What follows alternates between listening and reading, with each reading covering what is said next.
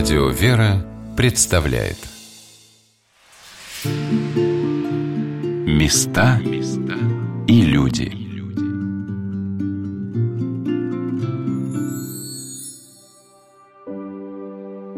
Мое путешествие в Орск началось с потрясения. В аэропорту в 6 часов утра меня встречал сам владыка, преосвященнейший Ириней, епископ Орский и Гайский. В уголке на лестнице стоял достаточно молодой монах, который оказался епископом. То, что мне больше всего понравилось в этом человеке, это даже не простота и искренность, которую я очень ценю в людях. Мне показалось очень важным в нем его монашеская строгость и скромность. Хотя при этом он производит впечатление человека очень радостного и открытого. И когда мы приехали в Иверский женский монастырь, который за три года был построен в городе Орске, я подумала, что это одно из любимых мест владыки. Именно потому, что это монастырь. Нам, мирским людям, очень трудно почувствовать сокровенную жизнь монахов. Но мне бы хотелось, чтобы вы попробовали сегодня побывать в этом монастыре, хотя бы мысленно. Представьте древнюю крепостную стену, внутри которой заключен монастырь. Вы поднимаетесь по лестнице, ведущей к дверям, открываете их и оказываетесь внутри церкви. Она напоминает древний, без отдельных престолов, большой просторный храм. И в нем очень тихо, очень тонко поют монахини.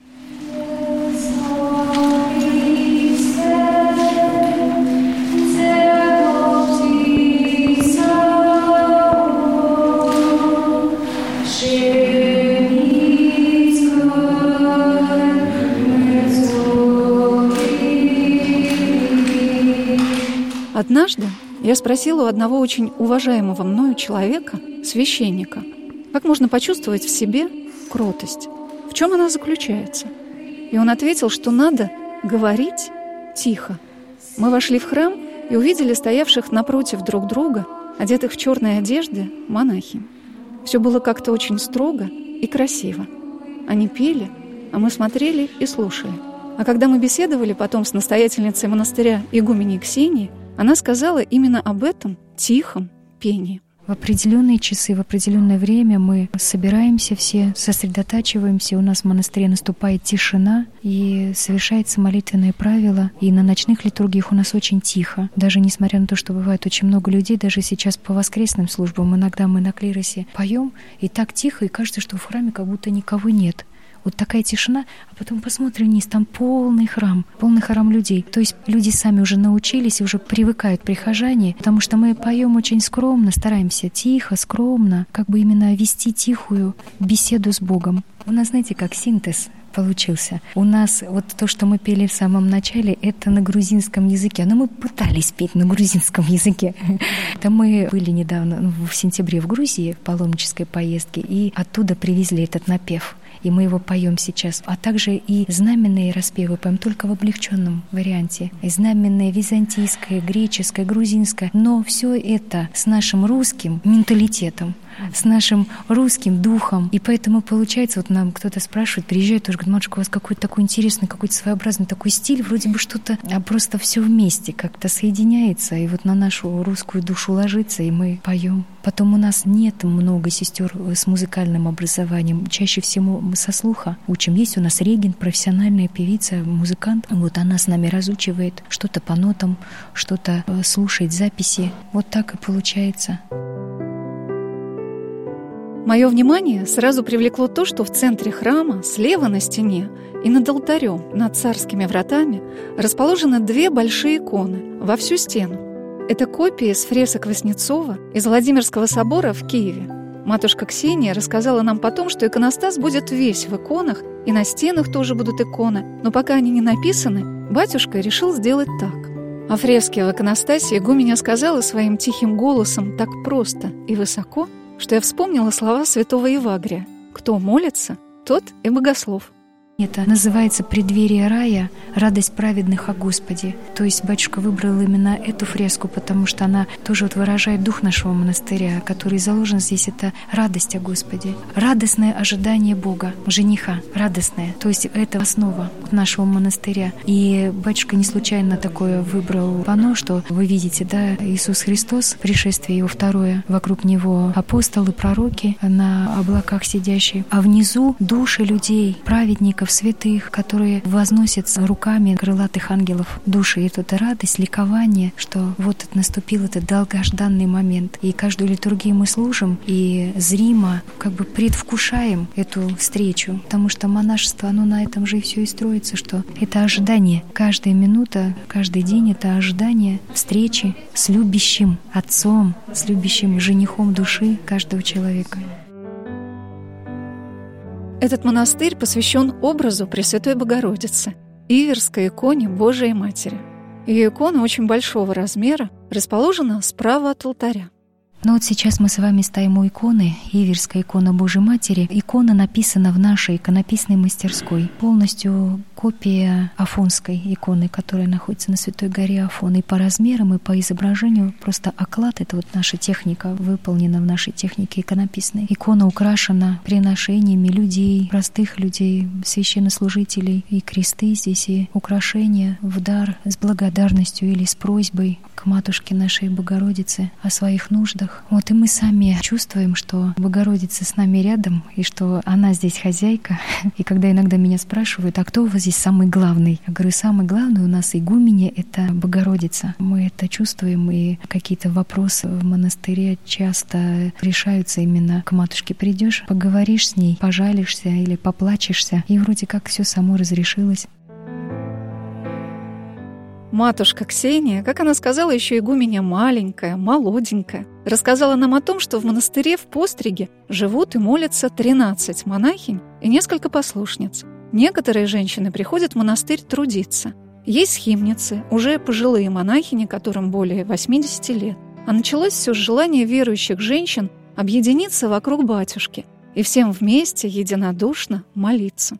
Основание монастыря началось в 2008 году, когда несколько сестер, вот они сейчас уже в возрасте, наша матушка Антония, матушка Макария, матушка Силафиила, они, еще будучи мирскими женщинами, им захотелось попробовать пожить иначе, по особому уставу. И батюшка по благословению митрополита Валентина в то время еще дал им свое благословение на то, чтобы они жили в доме. Дом располагается в поселке Херсон, недалеко от Орска. И вот отдельный дом, который благодетель выделил для этой цели. И рядом был построен еще храм. И вот эти женщины, несколько человек, которые постоянно там жили, и к ним еще приезжали другие женщины на некоторое время, там на неделю, на месяц кто-то, помогали, они совершали уже правила, близкое к тому уставу, который сейчас мы совершаем. И вот, можно сказать, монастырь наш начался с 2008 года. Они духовно окормлялись у батюшки отца Сергия, а уже начало самого здания монастыря и уже вот такое собирание общины именно в монастырь началось в 2013 году, даже в 2012, чуть раньше, потому что монастырь начался с ночных литургий. Еще будучи прихожанками, многие женщины захотели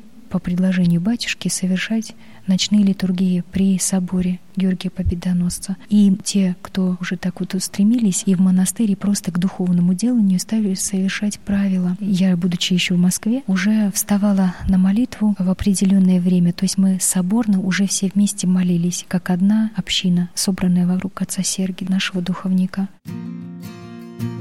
Если вы захотите представить, что сделано в обители за эти три года, вы должны подключить всю свою фантазию. В этом монастыре уже сделано так много, что, поверьте, есть чему удивляться. Это было 6 мая 13 года. Был установлен крест. Сейчас этот крест в алтарной части храма Серафима Саровского, вот нижнего под нами. Мы сейчас находимся в верхнем храме. Это начало было создания вот того монастыря, который вы сейчас видите, уже построенный в форме четырехугольный комплекс большой, да, в котором все включено и кельи, и храмы, и кухня, трапезная, и все мастерские, они все в основном, все в этом комплексе находятся в цокольных помещениях, что-то на первом этаже, а монашеские кельи все расположены на втором этаже. И мы сейчас выйдем во дворик, вы увидите, что окна из келий все смотрят вовнутрь дворика. В этом есть внешнее выражение того внутреннего делания, которое заложено в нашем монастыре, чтобы больше было углубление в себя, вовнутрь себя. Мы вышли из большого храма внутрь монастырской стены и оказались действительно как бы внутри крепости, только очень светлой. В центре этого внутреннего дворика, по объему напоминающего итальянский дворик в Ливадийском дворце, расположен небольшой храм преподобной Марии Египетской, в котором висят многие древние иконы, переданные в Иверскую обитель из Оренбургской семинарии. А дальше обо всем, что находится на территории монастыря, нам рассказала его настоятельница, игуменя Ксения. Там вы видите сад. В саду у нас посажено более 150 деревьев, и фруктовые деревья, яблоки, абрикосы, слива, много кустарников плодовых и смородина, малина. Сад был посажен 9 мая 2014 года, как раз в день празднования 700-летия преподобного Сергия Радонежского. Такое большое было событие, и вот в честь этого события был посажен у нас сад. И чуть позже уже, через год, началось строительство храма, тоже в честь преподобного Сергия Радонежского. Вот вы видите, вот такой, как свечечка возвышается небу. Храм еще не расписан, будут росписи в стиле Андрея Рублева. А слева от храма Сергия Радонежского храм, сложенный из камушков, как будто бы в древнем стиле. Это храм преподобному Гавриилу Самтаврийскому, недавно прославленному в лике святых, грузинскому святому, юродивому Христа ради. Мы очень полюбили и чувствуем покровительство этого святого нашему монастырю, духовное родство с нашим духовным отцом. И сами, и батюшка наш много раз бывал в Грузии, дружит со многими многими грузинскими монастырями. И мы тоже бывали неоднократно в паломнических поездках. И вот очень радуемся, что у нас в этом году вырос в саду такой храм, как символ дружбы русского народа и грузинского. Сергий Радонежский и древний святой, и современный святой Гавриил Самтаврийский. А чуть ближе сюда, при выходе из сада, идет строительство усыпальницы, где найдут покой наши тела, надеемся. Будем все рядышком вместе с сестрами не скрою, во все время нашего пребывания в монастыре мне очень хотелось, чтобы вдруг появился отец Сергий Баранов, которого, я вам уже говорила, называют «чудо-человек». Но он был в отъезде. А еще монахиня называет его «наш мама Сергий». Ведь это удивительно, правда? Вам бы захотелось увидеть такого батюшку, который любит вас, как свое дитя. У него своих шестеро, а сколько тех, кто считает его отцом родным, думаю, не счесть. Многие из них строят вместе с ним храмы, вот теперь возводят монастырь. А я все сокрушаюсь, да почему же раньше купцы могли такие огромные храмы возводить? А сейчас строятся в Москве такие крохотные, и за стен гипермаркета не разглядеть. А вот на Урале все по-другому. Там за три года монастырь возвели. Да какой! Ну а каким вы увидите батюшку Сергия, не знаю. Нам за трапезой матушка Ксения фильм показала небольшой. Он называется «Город влюбленных людей». И монахини там такие счастливые, радостные рядом с отцом Сергием. Так вот бывает. Это замечательный человек. Это наш мама, папа Сергий, духовник, духовный отец для многих людей, и не только наших, и по городу очень много батюшки духовных чат. За время служения, вот уже 20 лет батюшкиного служения в сане священника, он за эти годы окормляет уже вот 20 лет тюрьму, детский дом, создал приют для бездомных. Построил сначала храм деревянный Георгия Победоносца, потом он стал маленьким, построил собор Георгия Победоносца. И когда уже завершалось строительство собора, роспись, батюшка начал строительство монастыря. И вот теперь он здесь, в монастыре, он является секретарем епархии и является духовником Иверской женской обители. И он является еще отцом шестерых детей. Но он папа, мама для многих людей. Преосвященнейший Ириней, епископ Орский и Гайский, при назначении на Орскую кафедру был очень рад, что стал трудиться с такими замечательными батюшками, которыми так богато наполнена Орская земля. Помните, я вам говорила про уральские самоцветы? Вот это о том же – я благодарю Бога, что Он э, направил меня в Орскую епархию, и в лице отца Сергия увидел не то что помощника, а единомысленника, увидел человека, с которым можно было бы делиться, и порой мы открывали, что Господь вложил практически одни и те же мысли и мне, и ему.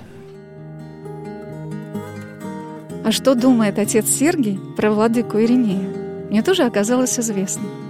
Примерно в те же дни, когда мы были в Орске, в свет вышел номер епархиальной газеты «Жизнь во Христе.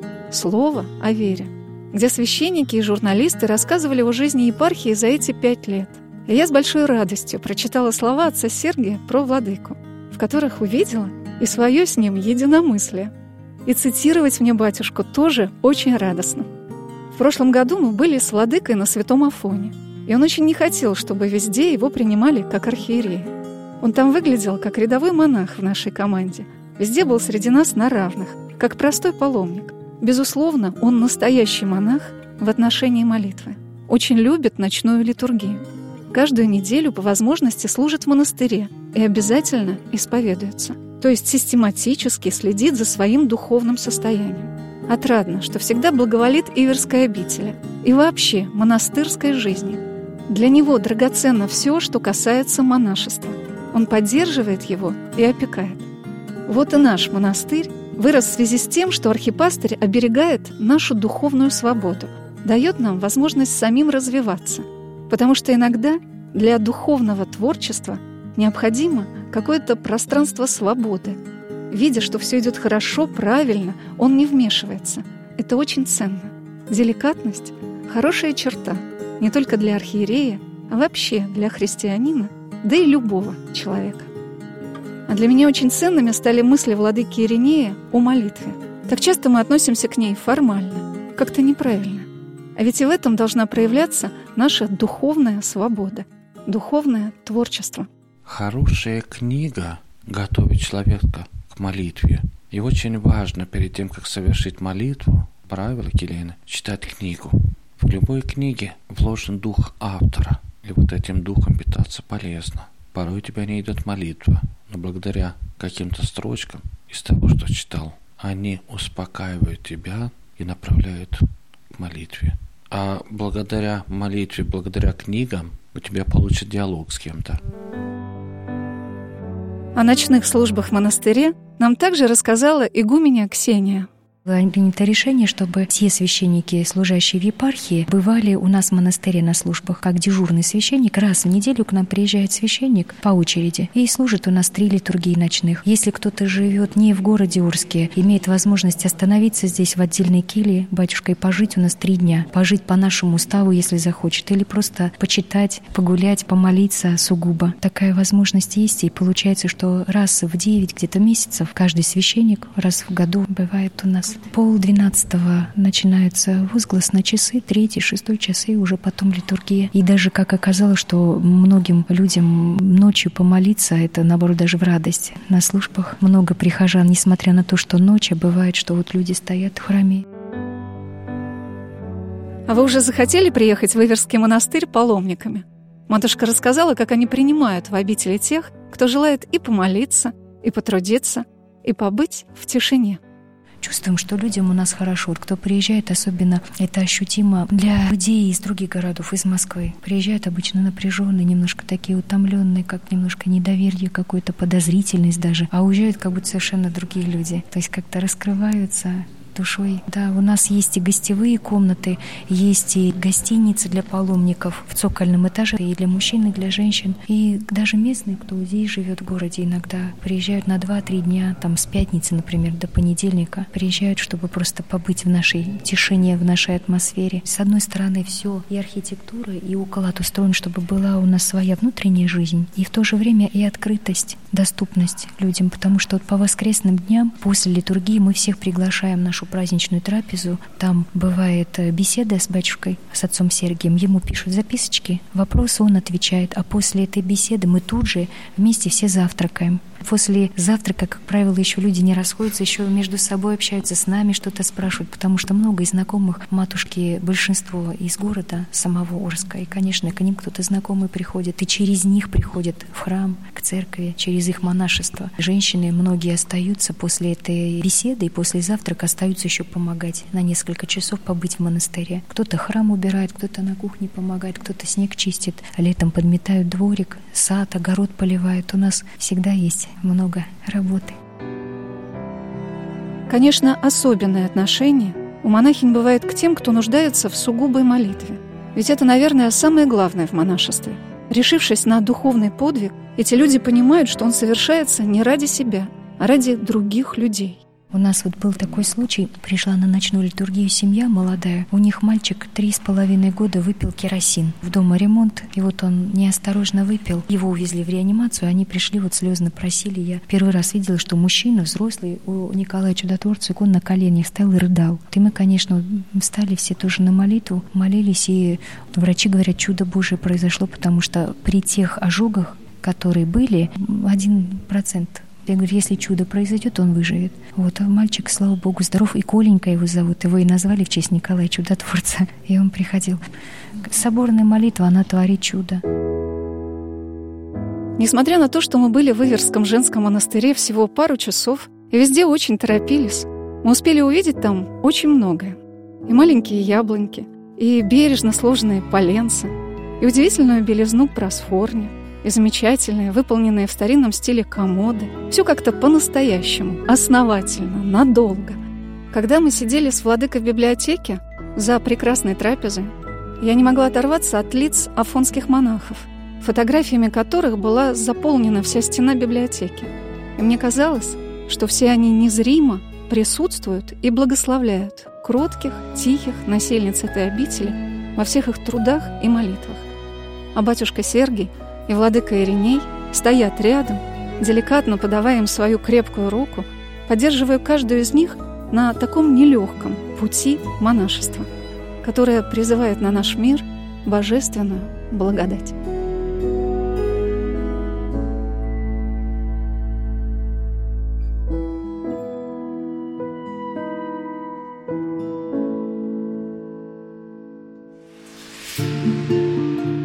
Места.